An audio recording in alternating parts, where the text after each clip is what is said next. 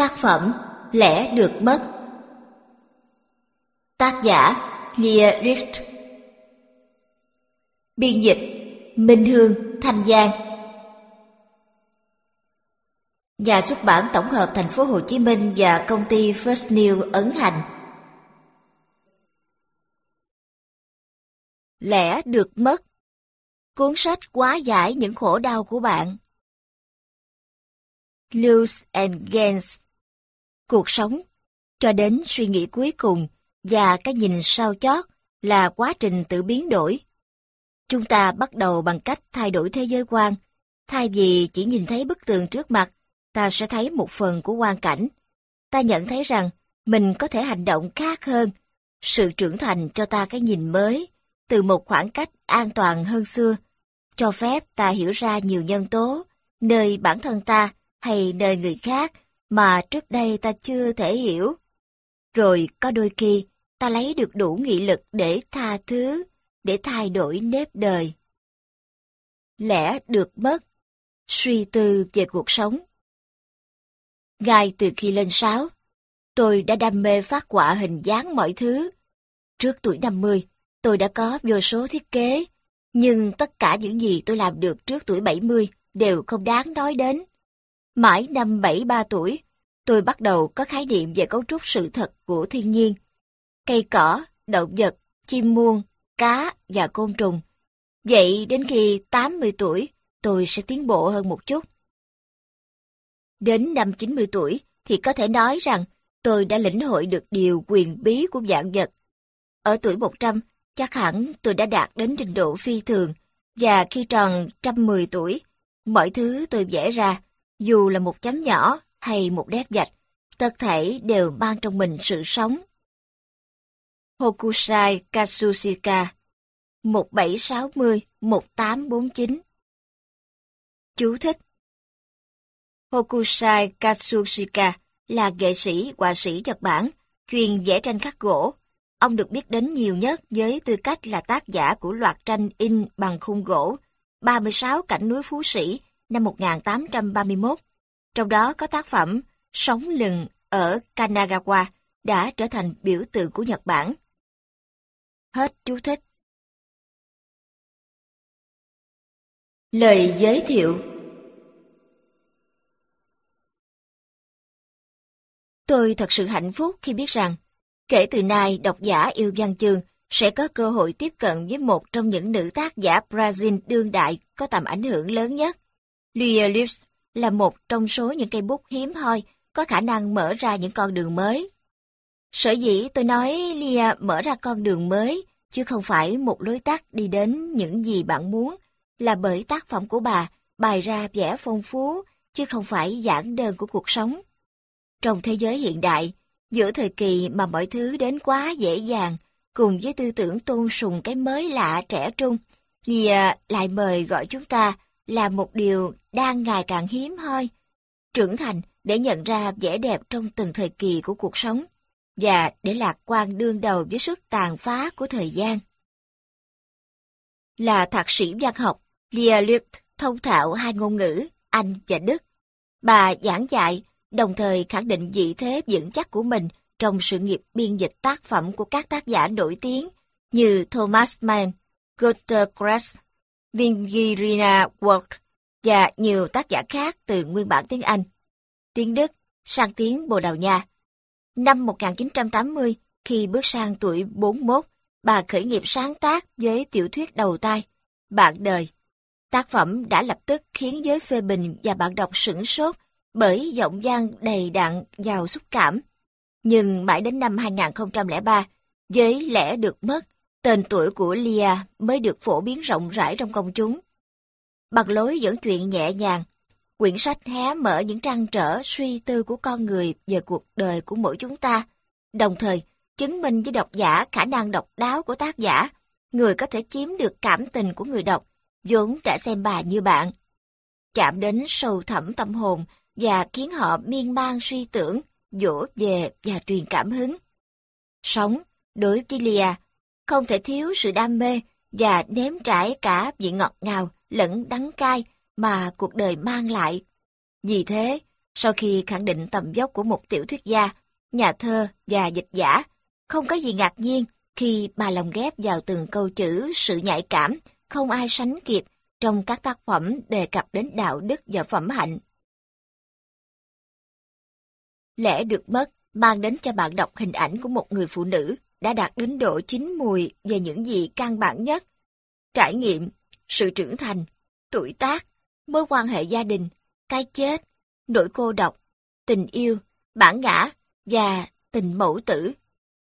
Từ những thứ vụn vặt nhất đến những điều vĩ đại nhất trong cuộc sống, bà luôn nhấn mạnh khía cạnh cốt yếu trong sự tồn tại của chúng ta bằng vẻ tinh tế của một người nhìn đời với đôi mắt lạc quan mà rất mạnh mẽ và không ngại phê phán những ai đầu hàng trước mỗi khó khăn nhỏ nhặt.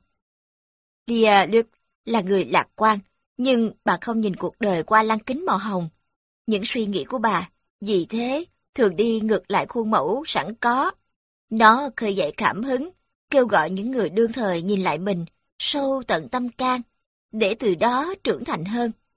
Có ai trong chúng ta, dù chín chắn hay sốc nổi, chưa từng trải nghiệm niềm vui và nỗi thất vọng, chiến thắng và thất bại, mất mát và thành tựu. Một trong những bài học to lớn nhất mà tác giả dành cho chúng ta là những gì cuộc đời mang lại hoàn toàn phụ thuộc vào vốn hiểu biết của chúng ta. Theo bà, chính thái độ trân trọng từng phút giây cuộc sống và tính nhân dân sẵn lòng đón nhận quy luật của tạo hóa, sức tàn phá của thời gian sẽ giúp chúng ta thoát khỏi những cạm bẫy của chính mình những thứ bó buộc tầm nhìn của sự vô cùng và chân giá trị. Lìa không đưa ra các lập luận giáo điều hay những công thức cứng nhắc. Trong lẽ được mất, tác giả chia sẻ những trải nghiệm cá nhân thông qua quá trình trưởng thành. Qua đó, mở ra cho chúng ta lối đi dẫn đến những khả năng vô tận của cuộc sống trong nhiều giai đoạn khác nhau, từ lúc chúng ta còn thơ trẻ đến tuổi trưởng thành. Trong tác phẩm lôi cuốn và đầy tính khám phá này, độc giả sẽ tìm thấy một chút gì đó của chính mình, những trải nghiệm, nỗi sợ hãi, ngờ vực và cả khắc khoải từng qua. Độc giả sẽ tìm thấy những sợi dây liên kết trong mối quan hệ giữa người với người mà chúng ta, ai ai cũng đều khao khát. Paulo Seno, tiểu thuyết gia nổi tiếng người Brazil. một Lời mời gọi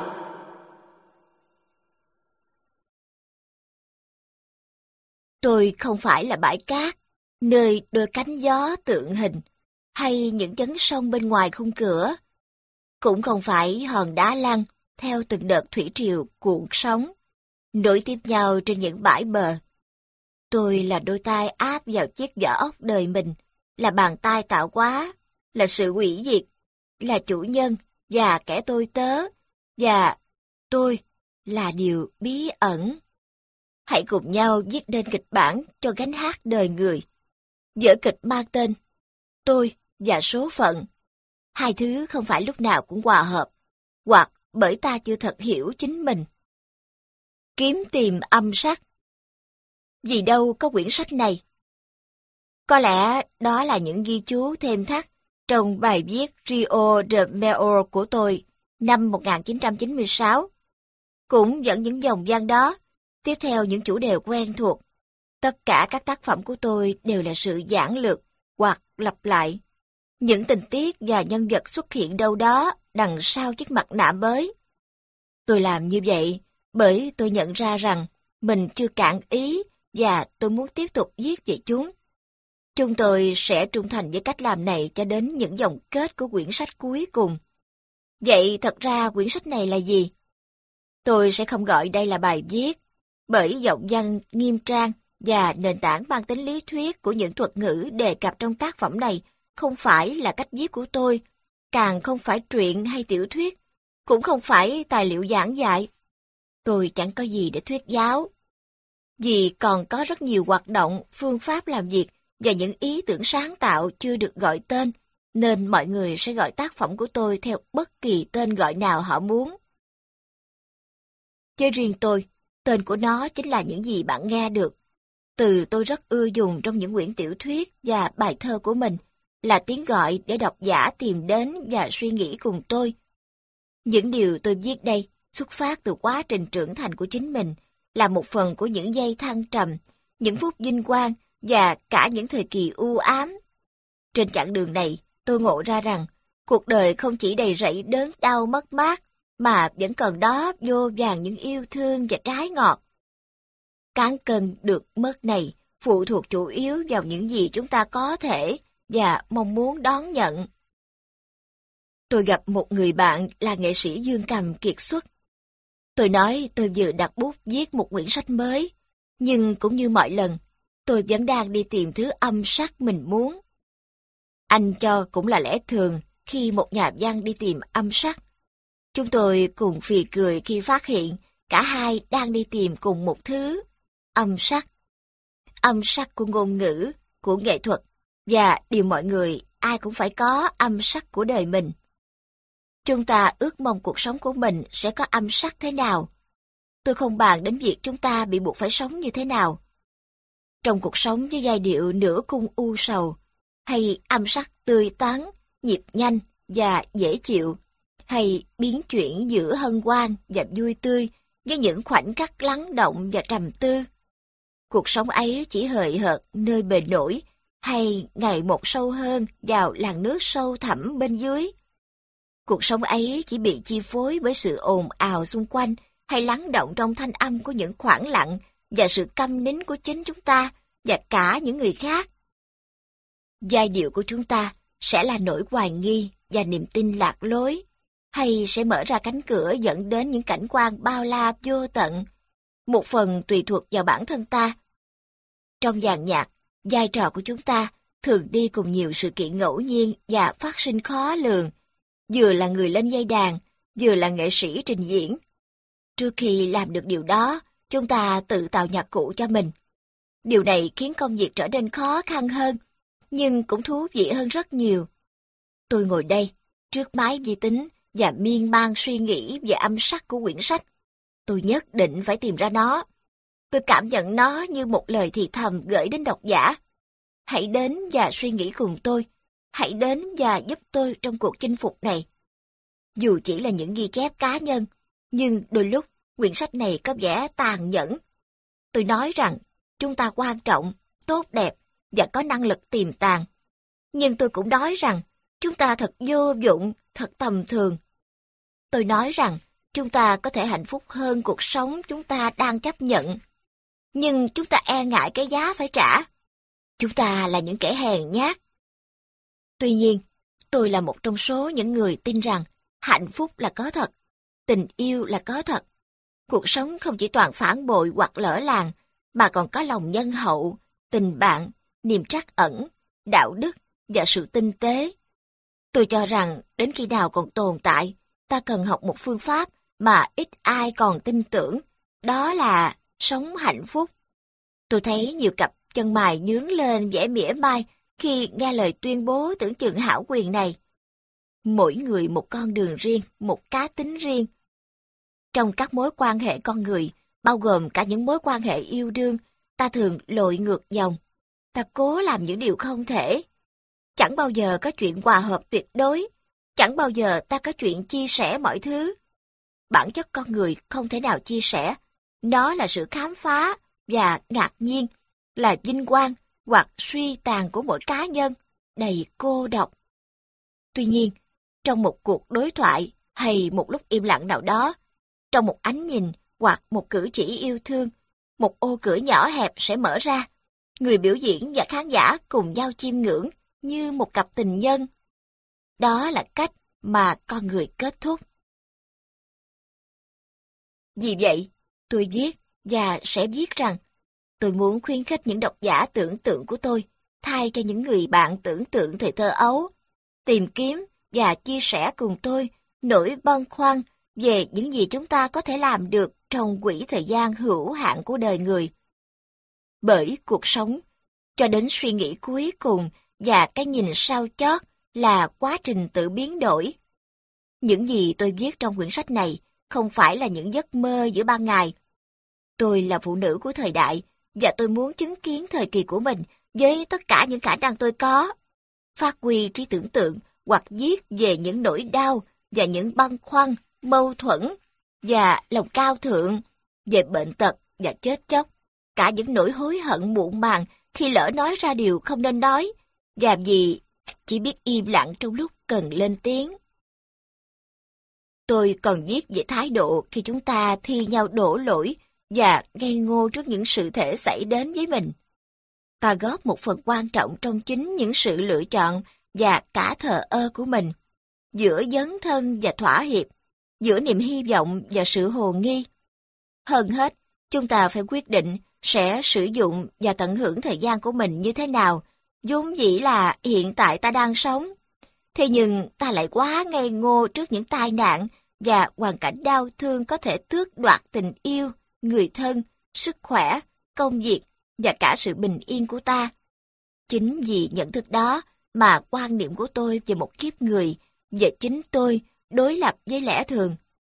Ta là sự biến đổi, ta là quá trình, và điều đó khiến ta phiền lòng. Năm tháng trôi qua mang đến sự sinh sôi và phát triển, chứ không phải sự mất mát hay giới hạn. Với quan niệm này, chúng ta trở thành chủ nhân, chứ không phải nô lệ. Chúng ta là người, chứ không phải những con thú bé nhỏ hoảng loạn bỏ chạy mà không biết tại sao. Nếu độc giả và tôi có thể hòa nhịp, thì cuộc độc thoại này sẽ trở thành đối thoại. Nhờ thế, tác phẩm của tôi mới đạt được mục đích nào đó. 2. Những gì tôi thấy trong gương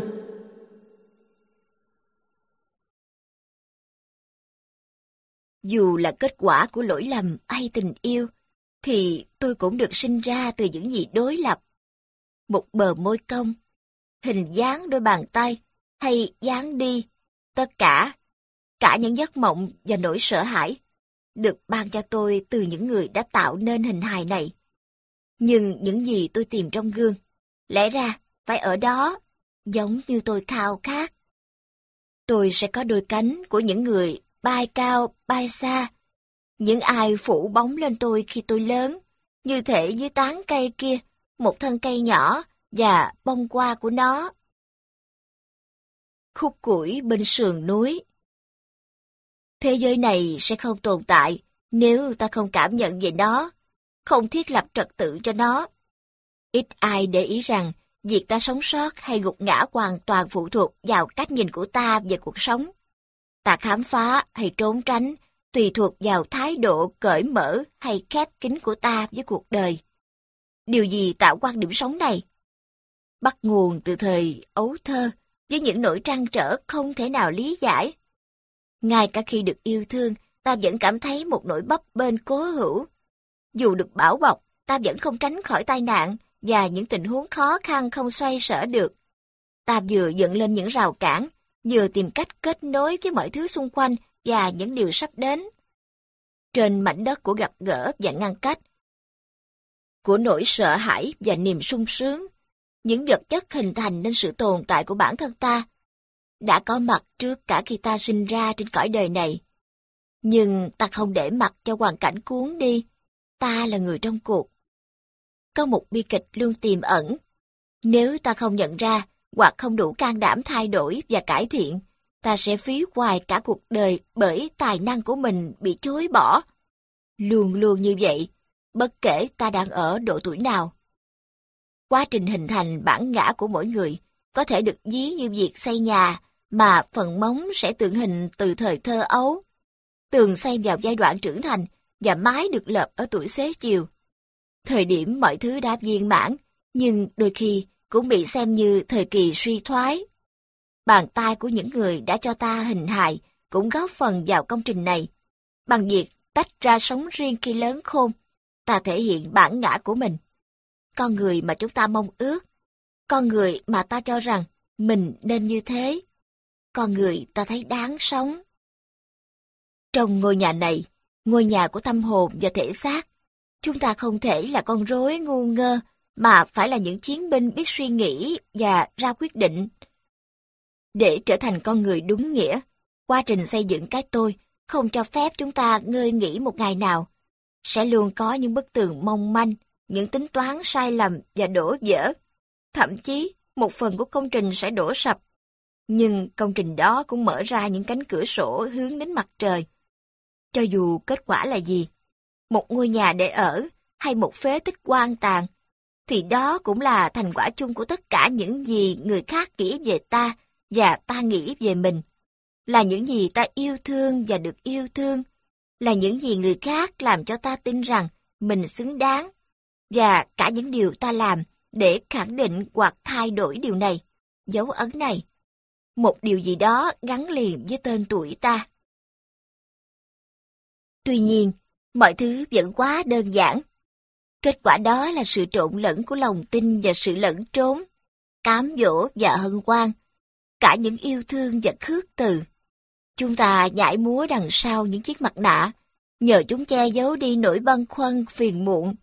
Không ai có thể vui mãi, và cũng chẳng ai phải buồn mãi. Mỗi ngày lại là một thử thách mới.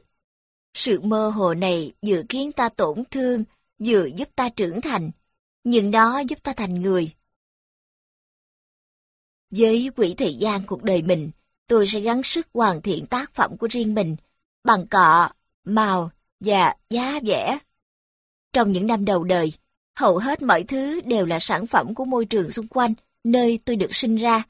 Từ gia đình, trường học, những khung cửa, những phương tiện người lớn dạy tôi quan sát cuộc sống, vốn sẽ trở thành chốn nương thân hoặc nơi giam cầm, là niềm mong đợi hay sự ép buộc. Rồi chẳng mấy chốc, cũng không còn ai cho tôi đổ lỗi. Cha mẹ, lòng yêu thương hay mối thù hận, sự quan tâm hoặc dễ thờ ơ. Chỉ khi lớn lên người ta mới nhận ra mình đã chịu đựng bao nhiêu căn bệnh trầm kha trong tâm tư con người. Cuối cùng, chúng ta sẽ thẳng thốt nhận ra cha mẹ cũng là những con người bình thường như chúng ta thôi. Họ đã làm tất cả những gì họ biết, những gì có thể. Còn tôi, tôi thì sao? Mỗi người là một nghệ sĩ trong gánh xiết đời mình. Tấm lưới đỡ bên dưới được đan bằng hai sợi dây bệnh chặt vào nhau. Một từ những người đã sinh ra và nuôi dưỡng ta. Một từ niềm tin và hy vọng của chính ta. Thuở nhỏ, tôi thường nghe mọi người nói, trẻ con vô tư, không lo nghĩ. Thật ra là trẻ con biết suy nghĩ, và còn một thứ khác quan trọng hơn nhiều. Một điều mà con người thường quên bẵng khi đã trưởng thành là cách một đứa trẻ sống. Khi mãi mê ngắm nhìn một dấu vết trên tường hay một con côn trùng trên cỏ hoặc vẻ đẹp của đóa hoa hồng, đứa trẻ không chỉ đơn giản là nhìn mà đã quá thân vào tất cả những gì nó đang quan tâm. Giây phút ấy, đó là con bọ, là dấu vết trên tường, là đóa hoa hồng, là ngọn gió và sự thinh không. Tương tự như vậy, đứa trẻ chính là quá thân của sự lạnh lùng hay cơn giận dữ của người lớn, là sự vô tình hoặc là kết quả của một tình yêu chân thật. Đôi khi trẻ con cũng cần ngồi yên, đừng lúc nào cũng đòi hỏi chúng phải vận động, chạy nhảy, trò chuyện hay vui chơi. Trầm tư không đồng nghĩa với bệnh tật. Khi một đứa trẻ hòa mình vào không gian xung quanh, tức là nó tham gia vào một quá trình còn quan trọng hơn chính bản thân nó. Nó đang phát triển một cách vô thức. Tuy nhiên, đứa trẻ còn sở hữu một gia tài quý báu hơn cả ý thức hệ, khả năng học hỏi mọi thứ, một trí tuệ hồn nhiên. Chúng ta dần đánh mất thứ trí tuệ này, đến mức hoàn toàn bị thuần quá. Như thể việc ta khép mình vào thế giới xung quanh là điều tất yếu vậy. Mai thay, con người dù trong quá trình bị thuần phục ấy, vẫn còn giữ được khả năng biết ước mơ, bởi một thế giới hoàn hảo vẫn đại diện cho mong muốn được tự do của loài người. Bằng không, chúng ta sẽ trở thành thân lừa chở nặng, những trách nhiệm và bổn phận mà chôn vùi đi cái mà chúng ta thường gọi là tinh thần, bản ngã, cái tôi hoặc đơn giản là tâm hồn. Chúng ta sẽ bị bào mòn bởi sự phù phiếm, vốn nguy hiểm không kém gì căn bệnh đáng sợ nhất. Nó tấn công chính tâm hồn ta, khiến tâm hồn ta xác sơ và khô cằn. Một tâm hồn mục rỗng. Một đứa trẻ không nhỏ bé như hình hài của nó, bởi tồn tại bên trong cơ thể đó là thời gian, là nét riêng và tính cách, là sự hiện diện và cảm xúc. Những gì làm nên tố chất của đứa bé ấy. Khi còn là trẻ con, đôi khi tôi cũng cố lý giải điều này bằng những lời lẽ ngây thơ. Dường như không ai hiểu, hoặc bởi họ chẳng muốn nghe. Thế nên, tôi đặt tất cả vào những câu chuyện tôi kể cho chính mình như những câu thần chú. Khi lớn lên, tôi thôi không sáng tác thần chú nữa, mà chuyển sang viết tiểu thuyết và những loại sách khác, như quyển sách này. Tôi cũng nhận ra rằng, sự thờ ơ mà người khác dành cho những ý tưởng nhỏ dại của tôi ngày xưa không phải bắt nguồn từ sự thiếu quan tâm. Tôi không thể diễn tả ý mình cho rành mạch, mà người lớn thì không hiểu được sự khác nhau giữa tưởng tượng và thực tế. Cũng không thể diễn tả chúng thành lời. Thế thì làm sao hiểu nhau được? Một lần nữa, tác phẩm này của tôi được viết dựa trên ý tưởng về một gia đình. Tôi đã viết về chủ đề này không mệt mỏi. Chúng ta bị những lời tiên tri đánh dấu lên số phận ngay khi còn rất nhỏ, như những lời nguyện hay chúc phúc trong những câu chuyện thần tiên. Những nhân vật đầy bi kịch và thê thảm mà tôi tạo ra trong các tác phẩm của mình được góp nhặt từ thực cảnh của những gia đình khốn khổ, nơi thiếu vắng tình yêu và thói đạo đức giả cùng sự cô độc mặc tình thao túng.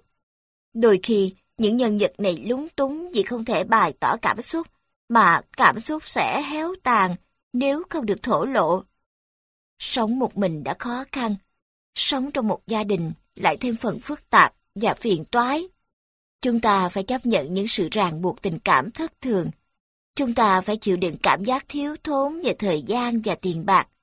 Chúng ta phải chịu đựng bởi nhu cầu được trưởng thành lớn hơn gấp nhiều lần nhu cầu về quyền lợi. Và nhiều phiền muộn khác nữa, vì không được đối thoại, không được quan tâm và cô độc trong chính ngôi nhà mình. Chủ yếu là vì chúng ta không có thời gian hoặc cơ hội để thể hiện niềm sướng vui hạnh phúc. Trẻ con dù sinh ra trong gia đình nào cũng không thể bị xem là gánh nặng hay một loại trách nhiệm. Nếu sự hiện diện của chúng mang đến cho ta niềm vui, ta phải mong chờ và yêu thương chúng mới phải. Trước khi đón một đứa trẻ ra đời, hãy làm cho ngôi nhà của mình thật sự là tổ ấm, chứ không phải chốn ngục tù. Thời thơ ấu đặt nền móng cho con đường mà chúng ta sẽ đi suốt quãng đời còn lại.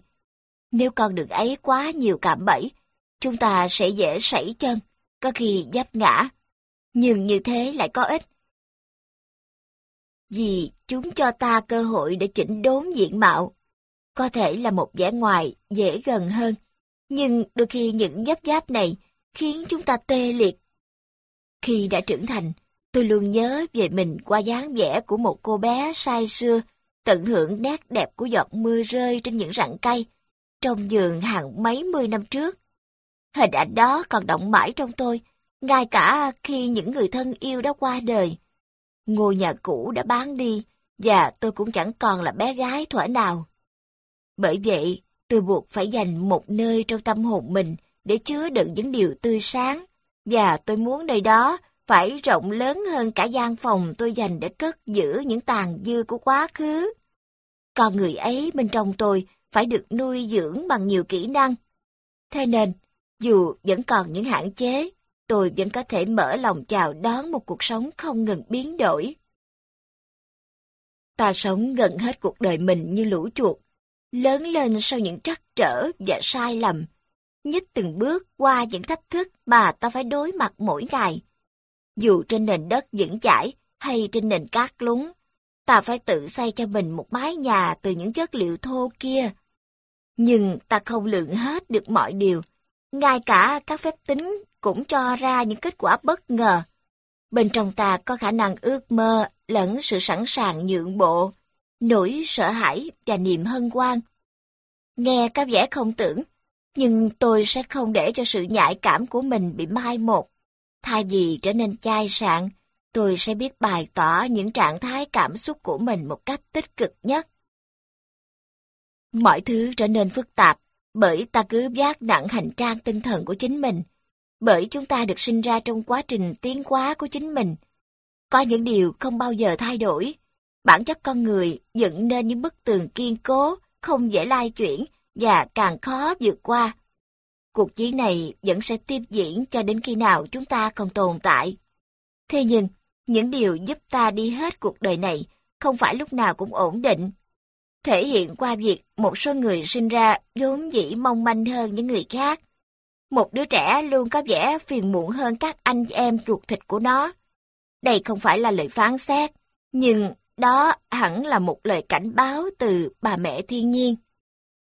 Khu vườn nhỏ bé ngày xưa đã dạy tôi rằng, một số loài cây tự thân đã mạnh mẽ, số khác chẳng ra sao.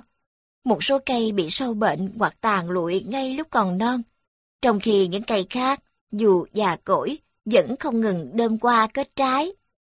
Chúng ta cũng không khác mấy, duy chỉ có một điều, chúng ta biết suy nghĩ. Chúng ta có thể tận hưởng cảm giác tự do, và trong một chừng mực nào đó, chúng ta có thể can thiệp vào mọi thứ.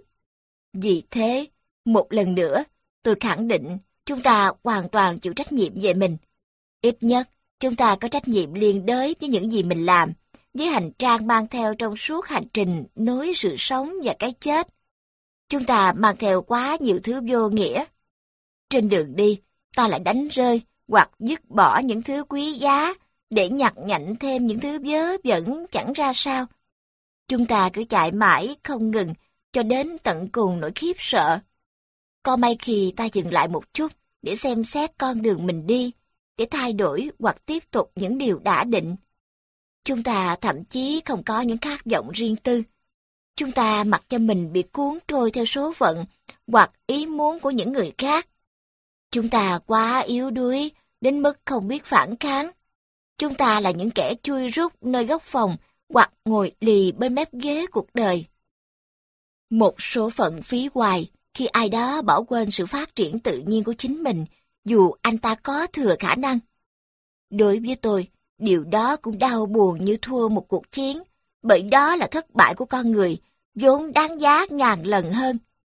Chúng ta không nên chỉ viết những bài báo hoặc tham gia biểu tình để phản đối chiến tranh, tình trạng bạo lực tràn lan, tham nhũng hay nghèo đói, mà ta cần lên tiếng khẳng định tầm quan trọng của những gì ta gieo vào lòng mỗi cá nhân và cả việc ta dành thời gian nuôi dưỡng những mầm cây ấy. Nếu cứ khăng khăng về tầm quan trọng của cái nhìn đầu tiên dẫn dắt tôi trên con đường mình đi, phải chăng tôi đang trút mọi tội lỗi lên gia đình, lên các bậc phụ huynh? Tôi nghĩ là thế. Tình yêu đầu đời mà cha mẹ dành cho con cái sẽ quyết định những kỳ vọng mà chúng ta đặt lên mọi mối lương duyên của mình sau này. Những trải nghiệm thuở ban sơ sẽ ảnh hưởng rất lớn đến những gì xảy ra trong tương lai. Sinh thành và dưỡng dục con cái đồng nghĩa với việc phải hoàn thành tốt vai trò làm cha làm mẹ liên tục mỗi ngày, không được lơ là ngừng nghỉ. Tình yêu có thể là một món quà vô giá, cũng có thể tạo nên những khủng hoảng. Tình yêu lúc nào cũng cần lòng kiên nhẫn, óc hài hước, sự bao dung và sức mạnh. Nhưng mức độ của những yếu tố đó thay đổi theo từng thời kỳ. Không có tài liệu hay trường học nào dạy con người ta cách yêu.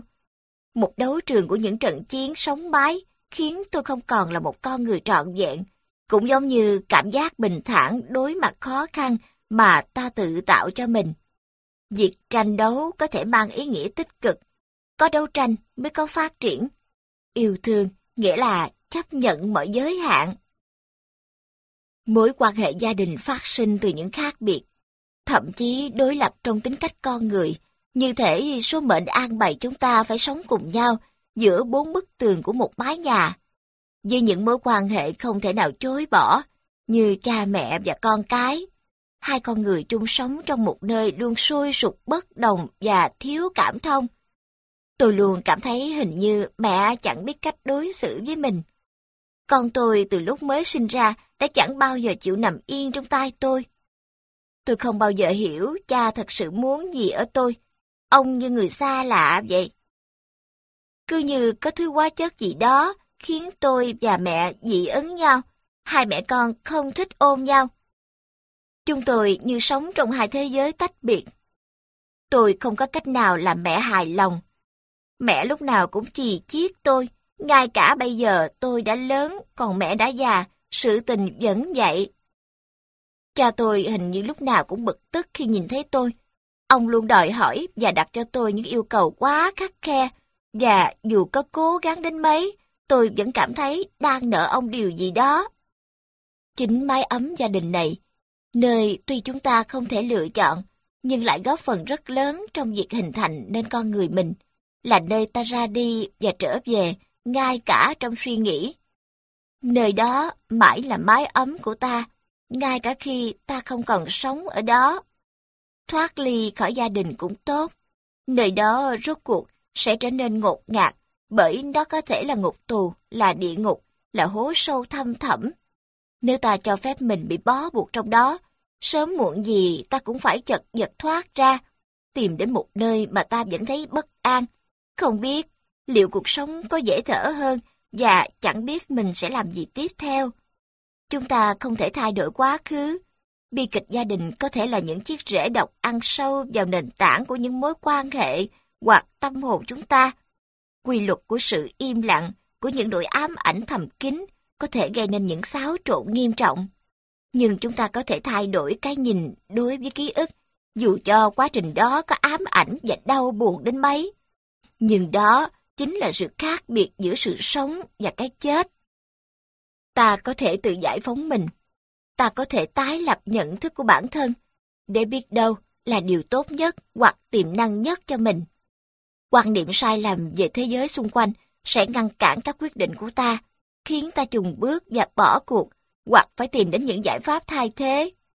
Ngay lúc giao thời này, những năng lực bẩm sinh trong ta sẽ thể hiện vai trò của nó. Những gì ta xây đắp cho mình, những nguồn sức mạnh ta tin cậy và cả sự tự tin rằng mình có khả năng làm được một điều gì đó. Chúng ta không thể kiểm soát số phận của những người mình yêu thương, càng không thể đau nỗi đau của họ.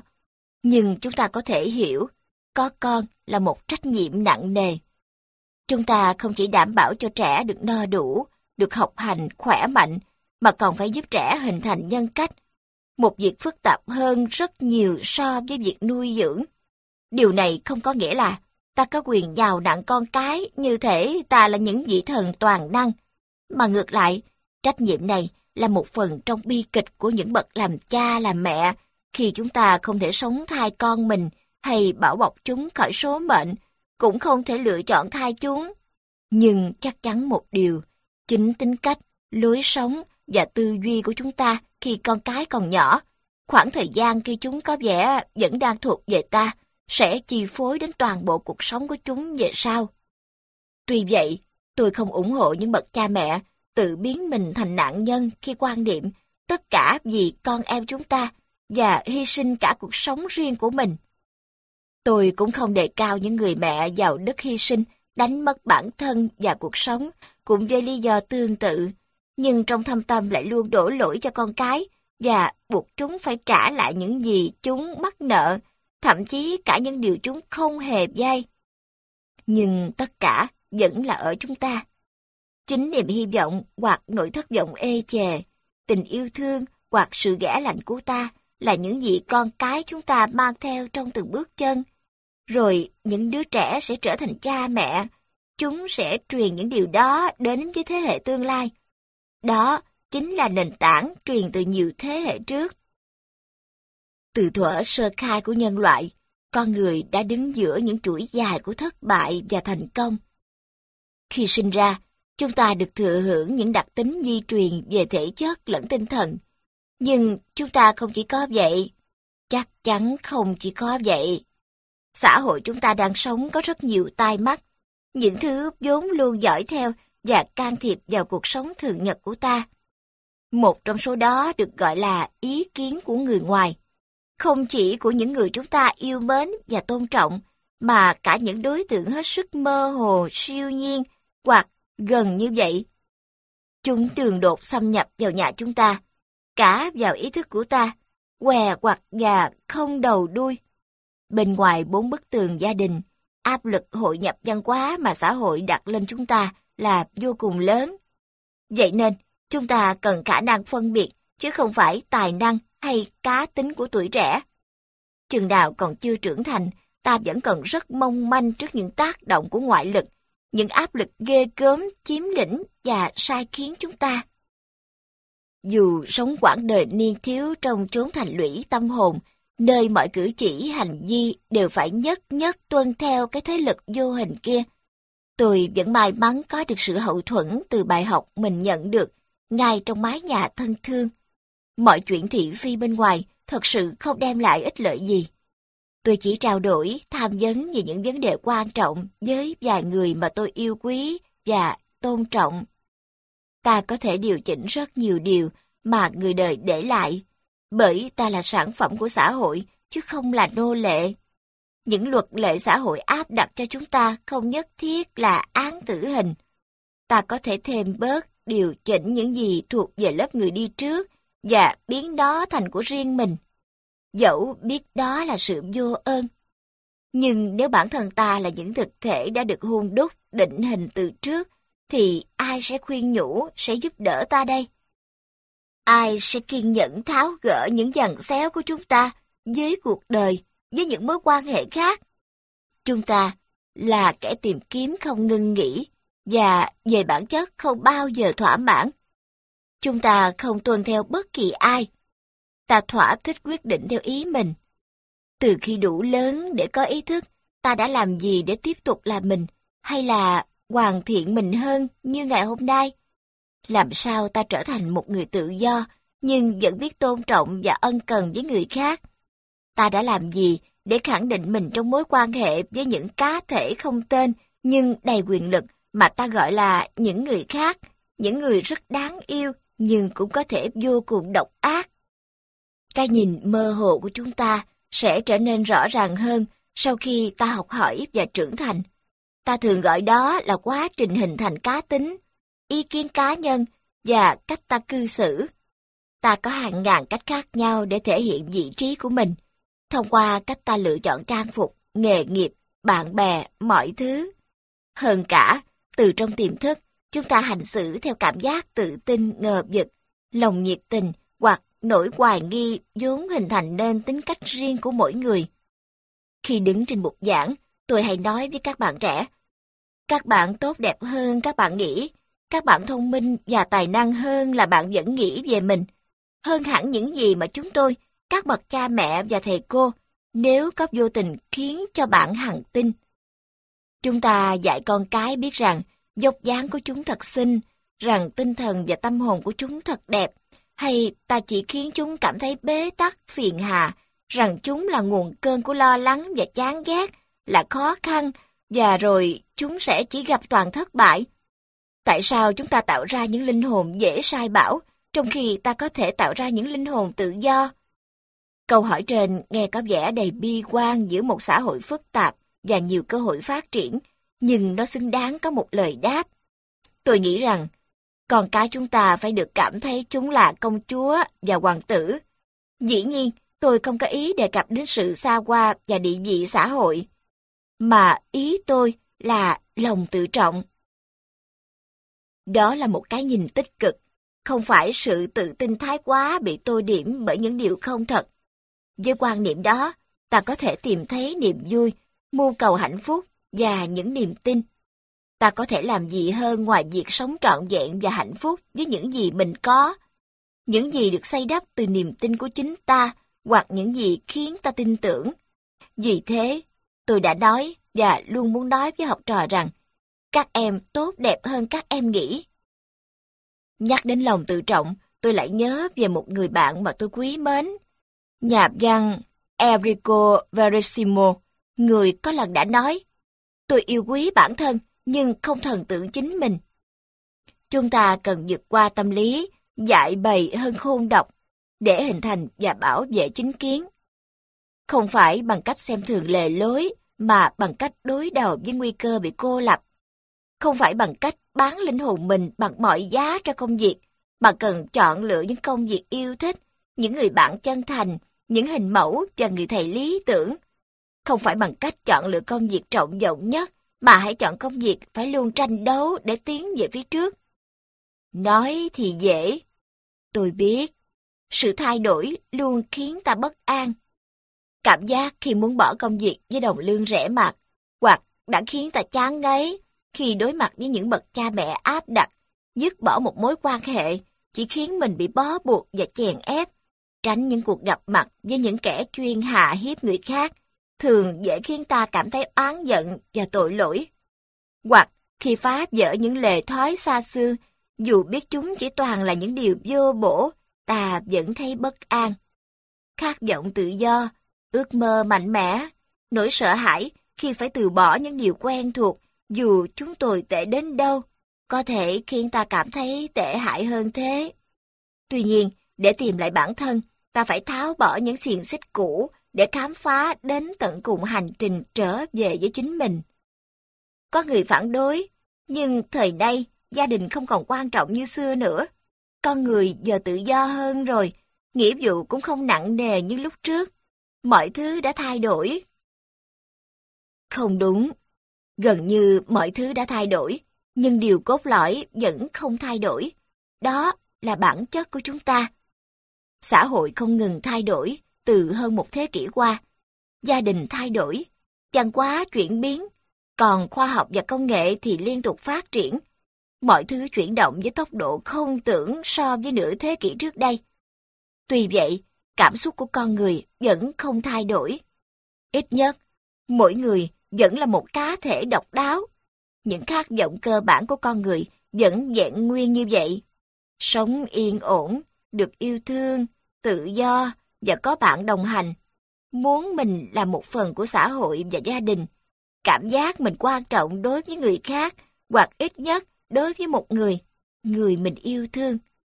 Không nhất thiết tôi phải làm vua mới thấy mình quan trọng. Tôi chỉ cần cảm giác mình là một người có giá trị. Điều đó định hình con người chúng ta, không kém gì cái nhìn đầu tiên xã hội dành cho ta. Ta phải tự cảm thấy mình là người có năng lực và giá trị, không khoa trương, cũng không quá nhún nhường, chỉ đủ để ta lựa chọn, điều chỉnh và biến nó thành của riêng mình. Tôi không bàn đến tiền bạc, danh vọng hay địa vị xã hội.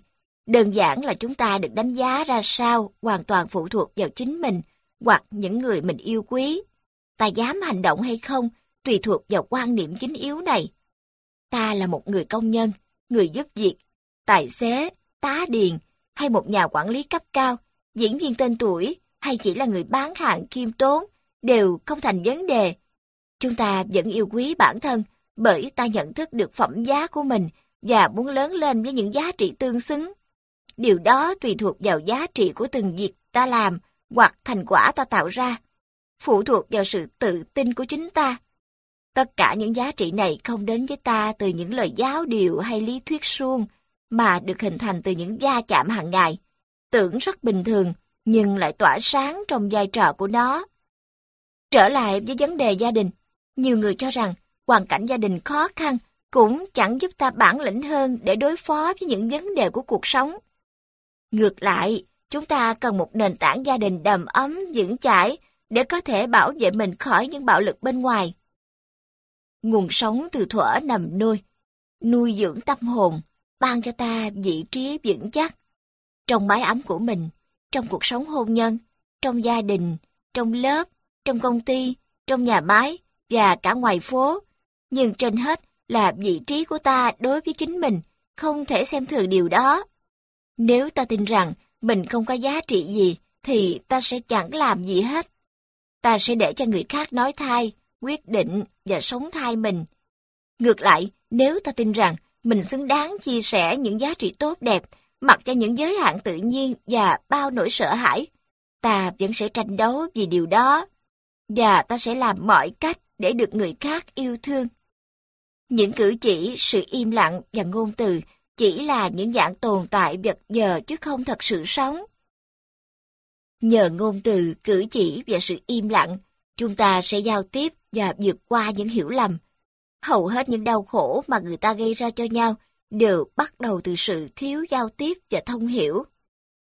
Từ trước đến giờ, em vẫn biết chắc cha mẹ thương anh nhiều hơn mà. Sao mà hơn? Anh thấy ba mẹ thương em nhiều hơn anh mới đúng. Mẹ chưa bao giờ nói là mẹ thương con hết. Con cứ tưởng con không phải là con ruột chứ. Không nên nghĩ vậy, con à. Mẹ nuôi con, bảo bọc con, dạy con. Mẹ làm mọi việc cho con trong khả năng của mẹ. Mẹ cố gắng cốt để con không thiếu thứ gì. Mẹ giặt đồ cho con nè. Con mà ốm thì mẹ túc trực bên con suốt đêm. Nhưng có lần mẹ nói, mẹ làm, nhìn mẹ, con thấy... Không phải đâu, vậy là con không hiểu mẹ rồi. Chắc tại lúc đó mẹ không giải thích được cho con hiểu thôi. Nếu vết thương quá sâu và gây nhiều đau đớn, thì những lời lẽ như thế sẽ không đủ để hàn gắn. Một đêm Giáng sinh đầm ấm hay một bữa cơm trưa thân mật chưa đủ để làm bù đắp những tình cảm bị tổn thương. Vài người nói với tôi rằng, cuộc đời là vậy, không ai hiểu ai. Con người ai cũng đầy tội lỗi, phức tạp, bấp bênh, không hạnh phúc. Vậy thì làm sao có thể dạy cái gì tốt đẹp cho con cháu được? Tôi không đồng ý. Tôi không tin con người ai cũng sống tội lỗi, cũng đều bất hạnh. Con người rất phức tạp, điều đó đúng. Chúng ta mưu mô, dễ bị tổn thương, đầy thiếu sót và thường sai lầm. Nhưng chúng ta còn là những sinh vật có tình cảm và ý tưởng, biết ước mơ, biết sáng tạo. Chính những điều đó đã đưa chúng ta vượt xa ranh giới của sự thầm thường. Chúng ta có khả năng hình thành những thói quen đơn giản nhất, mang lại cho ta sự thư thái và an lạc. Tuy nhiên, tình yêu, chẳng hạn một tình yêu lạnh lẽo, là một điều hết sức khó khăn, là yếu tố sản sinh và tái tạo chúng ta từng giây từng phút. Nhân cách là trò chơi yêu thương với những cảm xúc rối ren, với những mảnh ghép khó lòng lắp ráp vào nhau cho khít. Vài người chia sẻ với tôi, mọi người nói rằng tôi xấu xí, và tôi cũng nghĩ mình chẳng có chút giá trị nào, không may mắn, nói ngắn gọn, không đáng được hạnh phúc. Nhưng lại có người nói, đúng là tôi hơi thừa cân, nhưng cha tôi luôn nói tôi có cặp mắt đẹp, thông minh và đáng yêu. Tuy không nói ra, nhưng cha dạy tôi nên biết chăm sóc ngoại hình. Nhưng đó vẫn không phải là tất cả và không quyết định điều gì cả. Thế nên, nếu giờ đây ai đó không thể yêu tôi vì ngoại hình của tôi, kém bắt mắt, thì tôi cũng chẳng lấy đó làm buồn. Gia đình chính là khuôn mẫu đầu tiên mà chúng ta hoặc noi theo, hoặc cố phá vỡ. Tuy nhiên, trong nhiều trường hợp, việc thoát khỏi những khuôn mẫu của gia đình chính là một hành động tự vệ. Từ khi còn rất nhỏ, tôi đã được dạy rằng tự do là điều tiên quyết, rằng tự do gắn liền với phẩm giá, và rằng tôi phải chịu trách nhiệm về những lựa chọn của mình. Hơn thế, tôi biết rằng nếu xảy ra điều gì không hay, thì vẫn luôn có một ai đó đưa tay nâng đỡ. Bài học đầu đời này đã phát thảo trong tôi khái niệm cơ bản về gia đình. Đó là một tập thể những con người cho dù không thấu hiểu hoặc không phải lúc nào cũng đồng tình với những việc tôi làm, nhưng họ luôn tôn trọng và yêu thương chính con người tôi hoặc con người tôi đang hướng đến. Dù ở bất kỳ giai đoạn nào, con người cũng cần được ủng hộ. Phải, ta xứng đáng có một cuộc sống tốt đẹp. Sau đó, những trải nghiệm tích cực, nỗ lực cá nhân và việc không ngừng học hỏi sẽ giúp ta cải thiện và nâng cao lòng tự trọng. Việc tự biết mình, một trong những mục tiêu của liệu pháp, sẽ làm sáng tỏ tầm nhìn và giúp ta thấu hiểu hơn mọi thứ, chịu đựng tổn thương và giúp chúng ta sống sót, dù những con sống cuộc đời có hung hăng dữ dội. Và cuối cùng là cảm giác được người khác xem trọng và yêu thương, trở thành bạn hoặc người yêu của một ai đó. Tuy nhiên, không phải mọi thứ đều diễn ra như thế. Có những điều bất ngờ đã gây ra những tổn thương mà ta không thể nào chịu đựng. Ngay khi nhận một đòn chí mạng, ta sẽ cảnh giác từ mọi phía. Ai sẽ làm mình đau đớn tiếp theo? Ai sẽ phản bội mình? Trong quá trình trưởng thành và trải nghiệm, ta nhìn lại mình ra sao? Vậy đến bao giờ chúng ta mới dừng lại và đứng vững? Lối suy nghĩ và cách sống của chúng ta phần nào phản ánh hình ảnh của ta trong mắt người khác, hay ta nên định hình tính cách bằng tất cả nỗ lực và cả những đau đớn cần thiết? Trong sự mâu thuẫn với chính mình, ta có nỗi do dự và sợ hãi, hòa cùng tính quả cảm và lòng nhiệt thành. Chúng ta có thể giấu mình trong bóng tối hoặc đối diện với ánh mặt trời. Chúng ta là tất cả mọi thứ, là sự tha thứ hoặc diệt vong. Nếu ta cứ mãi rụt rè, thì đó không phải lỗi của người khác, Bất kỳ lúc nào trong suốt quá trình hoàn thiện bản thân, ta đều có thể tạo ra một dấu ấn, một tiêu điểm hay sắc màu cho chính mình. Có thể chúng ta bị buộc phải mang những bộ mặt khác nhau, nhưng sâu trong tâm khảm, ta vẫn vang lên cái tên mà ta dành cho mình. Ta gọi đó là bản ngã. Nguyên lý của tâm hồn càng có nhiều kiến thức trong lĩnh vực tâm lý và các mối quan hệ giữa con người với nhau, chúng ta càng cảm thấy bất an. Cuộc sống càng văn minh, bản tính tự nhiên của chúng ta càng giảm. Đây là thời đại mà càng nói nhiều về thiên nhiên, ta chỉ càng thêm xa rời nó. Sống tự nhiên đã trở thành một điều gì đó rất không bình thường. Và đó cũng chính là cách chúng ta đang nuôi dưỡng con cháu mình.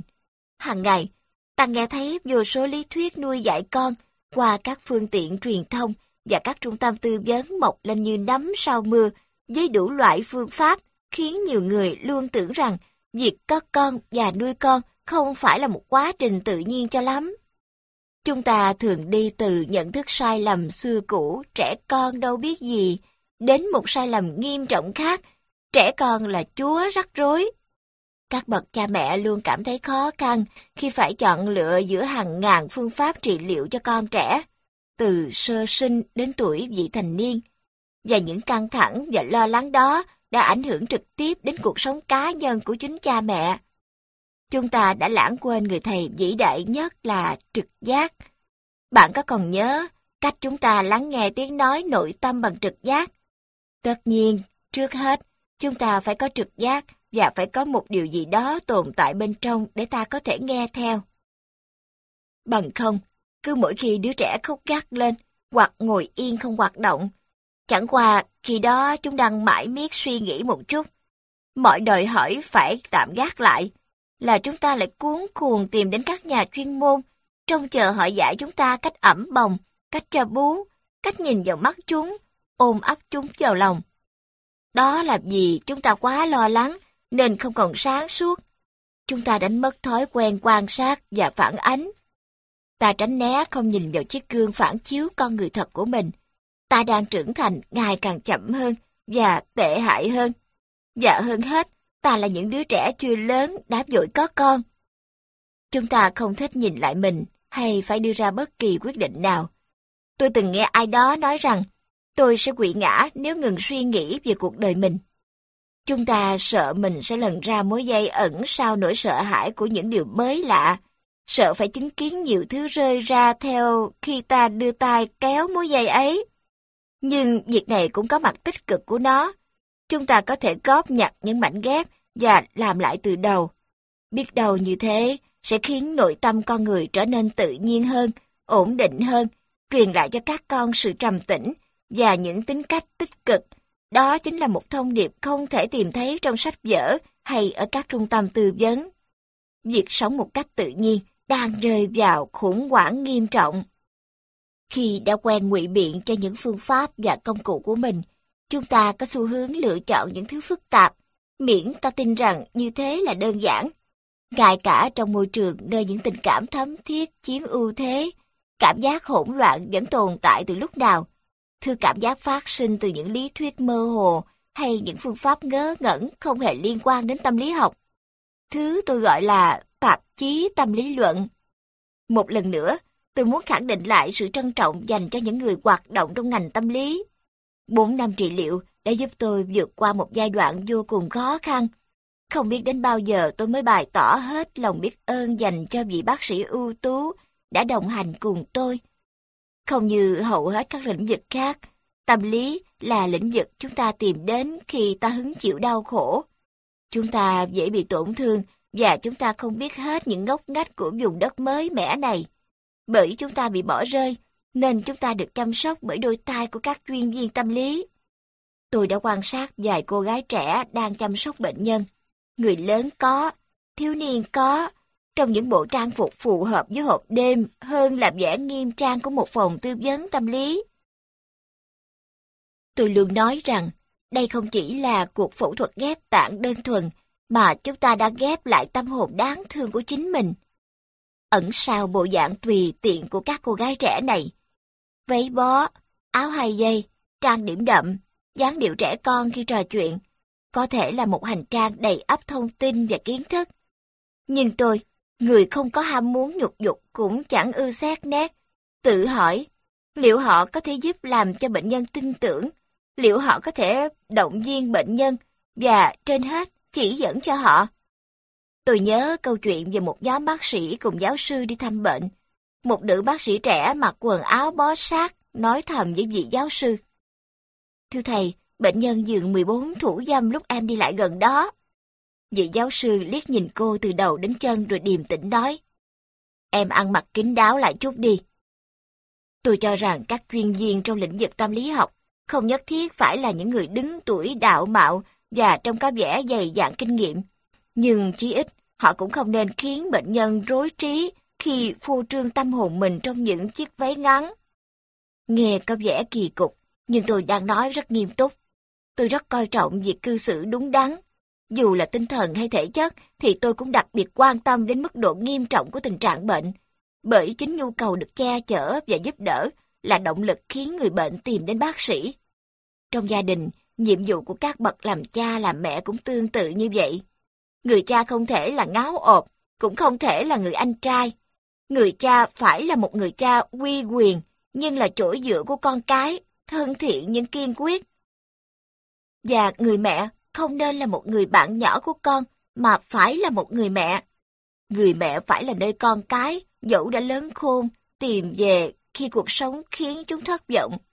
Người mẹ không nên cố làm ra vẻ trẻ trung để cạnh tranh với con gái mình bằng phấn son và quần áo, hay cố ăn giận quyến rũ trước mặt bạn bè của con trai. Những thứ khiến người mẹ quên rằng mình đang sống trong một thế giới thật. Có vẻ đây là những quan điểm khắc nghiệt. Cuộc sống có lúc còn khắc nghiệt hơn nhiều. Yêu thương là mang đến cho con cái những phương thức đạt tới sự cân bằng trong tính cách. Bạn có thể hỏi đó là gì, và tôi sẽ trả lời rằng mỗi người đều có sự cân bằng của riêng mình. Sự cân bằng đó phải đủ để ngăn chúng ta không bị dìm chết ngay từ đợt sống đầu tiên. Sự cân bằng đó không đòi hỏi chúng ta phải rèn luyện quá nhiều hay phải thật đầy đủ về vật chất. Cũng chẳng cần ta phải giỏi về lý thuyết và tranh luận, mà chỉ cần tấm lòng rộng mở, đôi tai vững chắc và đôi tai biết lắng nghe. Nhưng lỗ hổng trong quá khứ của chúng ta hình thành không phải bởi chỉ có mỗi một đôi giày và một cái áo, không có đồ chơi điện tử, không có giày múa ba lê hay không được đến lớp học ngoại ngữ. Những vết nứt gãy có thể khiến ta sảy chân ngã xuống, khiến ta xước mặt và tan nát trái tim, hình thành bởi một môi trường sống đầy thù hận, bởi sự thiếu thốn và hành trang hoặc bởi những cặp cha mẹ không hạnh phúc. Những thứ đó còn đáng sợ hơn sự nghèo túng, quần áo xoàng xỉn, nhà cửa bình thường, khu dân cư tỉnh lẻ, một ngôi trường bé tí và nhiều ngày tháng lao động cực lực để kiếm ăn. Một nền tảng vững chắc sẽ xuất hiện khi ta có tình cảm yêu thương, tính hài hước, lòng tốt và sự quan tâm. Làm sao chúng ta có được những thứ đó nếu như lệ thói thường ngày bị dứt bỏ và các thành viên trong gia đình thậm chí còn không thật sự giao tiếp với nhau? Tình yêu trở thành một thứ xa xỉ nếu ngay cả thời gian để đọc báo ta cũng không có. Không có tiền trang trải sinh hoạt hàng tháng và không có niềm vui nào để bắt đầu một ngày mới. Vì vậy, tôi luôn nói rằng, sinh con và nuôi con là một trách nhiệm nặng nề. Chúng ta sẽ tiếp tục cho ra đời những đứa con, không phải chỉ là sự tồn tại đơn thuần, mà đó phải là một con người đúng nghĩa. Mối quan hệ gia đình mong manh, nỗi bất an trong lòng chúng ta, những mâu thuẫn dồn dập mà chúng ta hầu như không thể hiểu. Tất cả đang khiến cho việc giáo dục ngày một khó khăn hơn. Thế nên, ta phó thác mọi thứ cho nhà trẻ, trường mẫu giáo, cho bác sĩ tâm lý, cho bạn đọc. Quỹ thời gian của mọi người đều có hạn, thế nên chẳng ai yêu cầu ta phải ưu tiên thể hiện cảm xúc của mình và trò chuyện khi về nhà vào cuối ngày làm việc trong tình trạng kiệt sức. Dẫu sinh con và nuôi lớn chúng là một điều rất đổi tự nhiên, nhưng việc dạy dỗ chính là đưa một con người đến chỗ tiếp cận với nền văn hóa đã xâm lấn hết tự nhiên. Điều đó có thể khá nhàm chán và nhạt nhẽo khó hiểu. Chúng ta đang đi từ chỗ quá nghiêm khắc đến chỗ quá giản tiện trong giáo dục. Tôi đã biết đến giáo dục từ khi nó còn khiến người ta khiếp sợ, ngay cả trong những gia đình êm ấm và có nề nếp. Trước khi những kết quả nghiên cứu tâm lý dạy chúng ta bất hung hăng. Nếu con nuốt hột này thì tối nay nó sẽ mọc thành cây trong bụng con. Nếu con nói dối thì mũi con sẽ dài ra và cảnh sát sẽ mang cái kéo khổng lồ tới cắt nó đi. Nếu con ăn trái cây chưa rửa thì trong bụng con sẽ lúc nhúc sáng lại. Ngày nay, chúng ta đã đạt đến một cảnh giới khác. với vô vàng kiểu lý luận tâm lý hời hợt và thiếu chặt chẽ, các bậc cha mẹ cảm thấy e dè và họ áp đặt lên con cái những quy tắc nhằm tránh cho chúng gặp phải những bi kịch cuộc sống. Các bậc phụ huynh đầy bất an nhưng thiếu hiểu biết đưa con cái đến gặp các bác sĩ đủ mọi chuyên khoa một cách vô tội vạ. Tôi biết có những người đến phòng cấp cứu của bệnh viện chỉ để nhờ y tá cắt móng tay cho con, hoặc để cập nhiệt độ, vì hôm nay tôi thấy hình như cháu nó hơi khó chịu hơn bình thường. Hoặc cháu nó khóc liên tục suốt 3 tiếng đồng hồ rồi bác sĩ ơi, chắc nó phải bị đau ở chỗ nào đó. Và khi bác sĩ xem qua, ông kết luận, đứa bé chỉ cần được tắm rửa và thay tả. Cắt móng tay và cập nhiệt độ không hề khẩn cấp. Tả lót dơ cũng không khẩn cấp. Nhưng thiếu tình yêu thương và quan tâm chăm sóc có thể là trường hợp khẩn cấp. Tâm lý học giúp chúng ta am hiểu và giải tỏa tính cách, nhưng tâm lý học không thể giúp hình thành tính cách con người. Tương tự, trường học, nhà trẻ, mẫu giáo không phải là mái ấm hay gia đình. Cô giáo không phải là những người mẹ hay người gì. Cho dù những đối tượng thứ ba này đáng tin cậy đến mấy, chúng ta cũng không thể khoáng trắng cho họ trách nhiệm xuất phát từ trái tim ta. Những trách nhiệm này là gì? Dành một khoảng thời gian cho sự yêu thương trong thời gian biểu đầy hối hả và cực nhọc mỗi ngày, để chào đón những cuộc trò chuyện đầy ý nghĩa vào một thời điểm nhất định, nhưng vẫn không thiếu sự quan tâm và nồng nhiệt quen thuộc. Tình yêu thương trong gia đình là cả một nghệ thuật, một trò tung hứng, thậm chí đôi lúc là một hành động anh hùng. Nó cần thiết không kém gì bầu không khí ta hít thở. Chuẩn bị hành trang cho một con người bước vào cuộc sống không phải bằng những lời nói suông mà phải bằng cách chung sống. Chuẩn bị con người đó về những mối quan hệ trong tương lai, cốt để một ngày kia họ sẽ có công ăn việc làm, có gia đình, có cuộc sống riêng và giúp họ trở thành một con người thật sự, nhân hậu, rộng lượng, mạnh mẽ và có đạo đức. Trở thành một con người.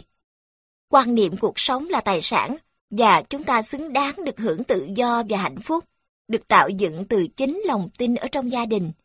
Toàn bộ quá trình phát triển của chúng ta trong tương lai được hình thành từ mái ấm gia đình.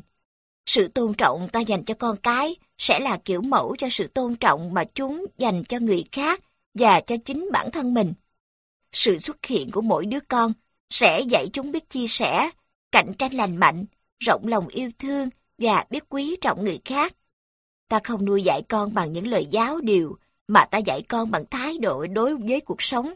Ta gọi đó là môi trường. Môi trường ấy chi phối cuộc sống gia đình như thế nào?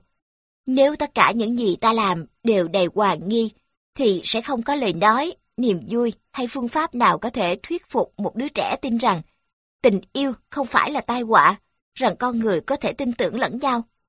Bầu không khí gia đình mà đứa trẻ đang sống sẽ cho chúng thấy việc có một gia đình, có anh chị em, có bạn bè, có người yêu là tốt hay không, mọi thứ có xứng đáng như thế hay không, liệu có thể yêu thương tôn trọng nhau mà không sợ bị phản bội. Việc chung sống sẽ nảy sinh nhiều vấn đề và cả sự mâu thuẫn, nhưng cũng mang đến niềm vui về sự phát triển cá nhân. Giữa anh chị em có lòng ganh ghét đố kỵ hay không? Tất nhiên là có, điều này là rất bình thường, và đó là cách chúng trải nghiệm để chuẩn bị cho những mối quan hệ rộng hơn trong tương lai. Không phải lúc nào cũng có thể sẻ chia, ai lại không muốn mọi thứ thuộc về mình. Cha mẹ, nhà cửa, đồ chơi và nhiều thứ khác nữa.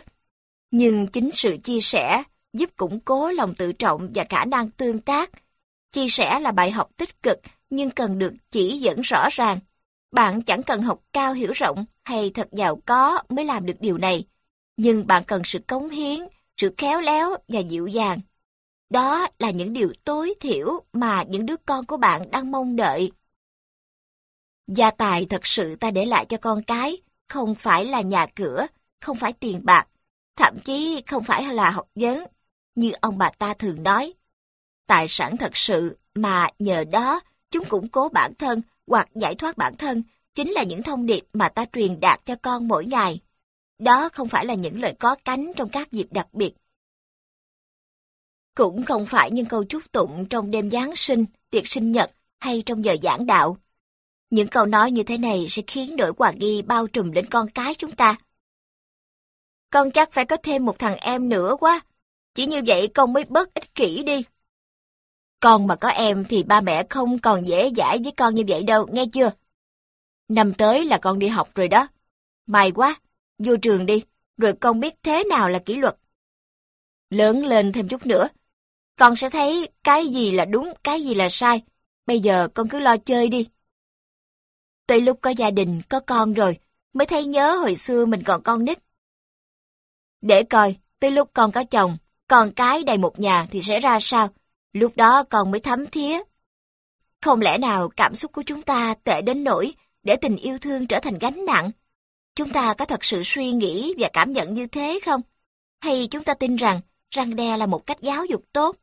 Và nếu chúng ta thật sự được dạy dỗ như vậy, ta sẽ phải làm gì để sửa lỗi lầm bây giờ? Chưa hết, không chỉ là lời nói, chúng ta còn thể hiện bằng hành động, giọng điệu, nét mặt và những dấu hiệu ta bày tỏ. Bao trùm trong phòng riêng, nơi giường ngủ, trong nhà, cạnh bàn ăn của ta là thứ khí chất phân biệt giữa con người và tập thể. Yêu thương hay thiếu nhường nhịn, gắn bó hay phản bội.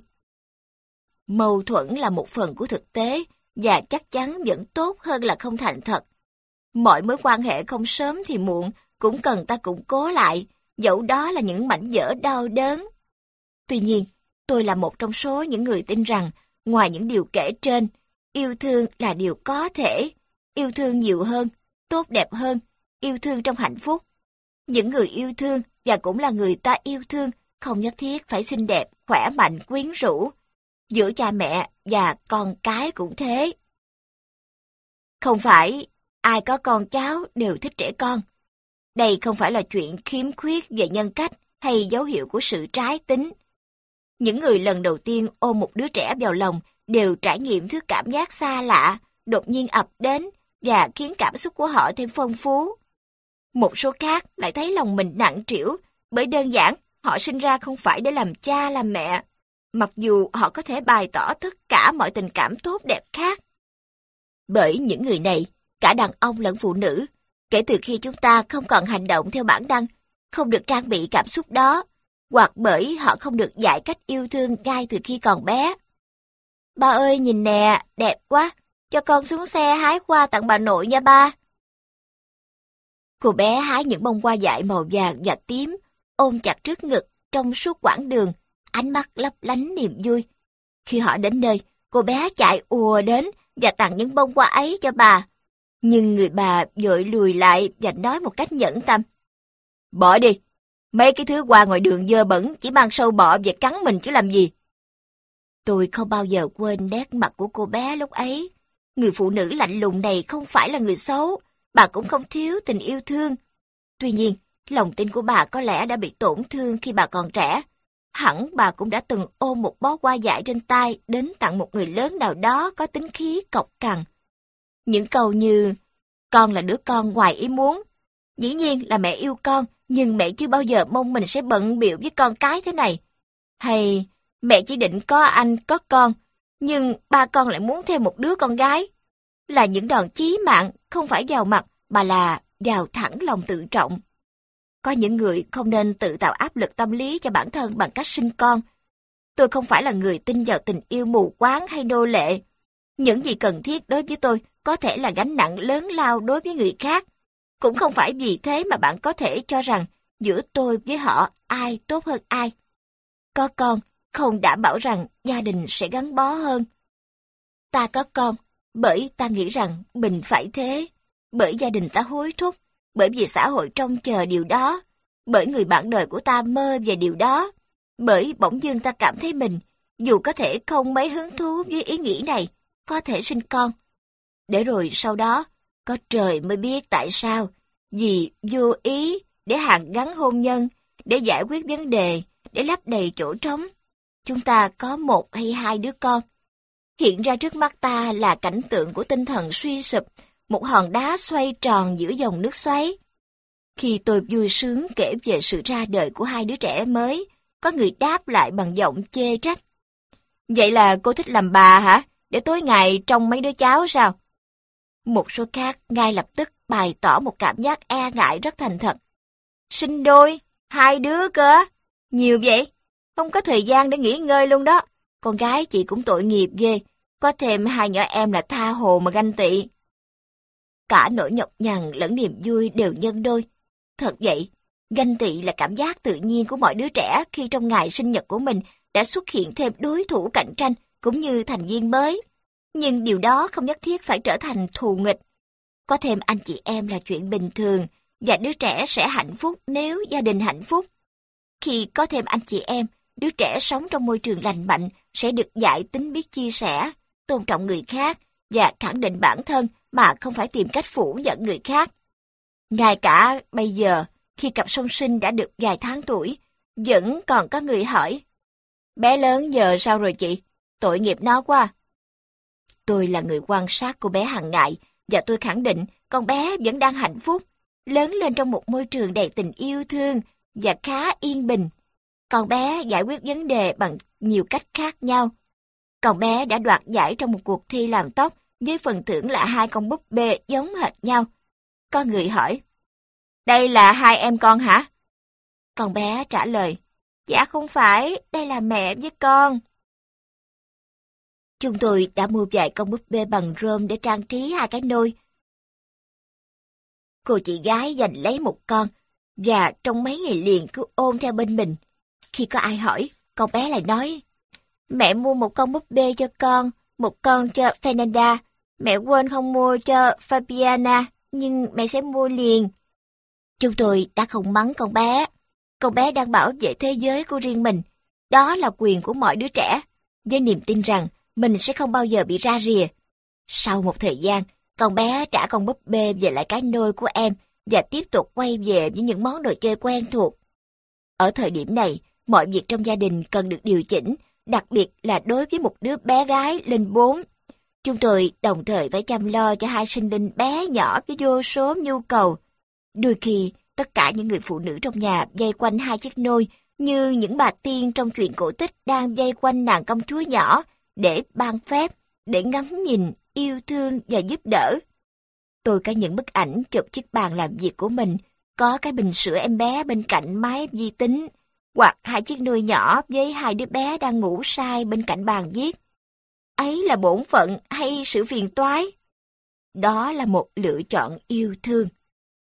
Không phải vì tôi là một người tốt hay một người bà mẫu mực, mà đối với tất cả chúng tôi, đó là khoảng thời gian của công việc và niềm say mê, và chúng tôi chia sẻ sự ấm áp, rèn luyện tính nhẫn nại và suy ngẫm nhiều hơn.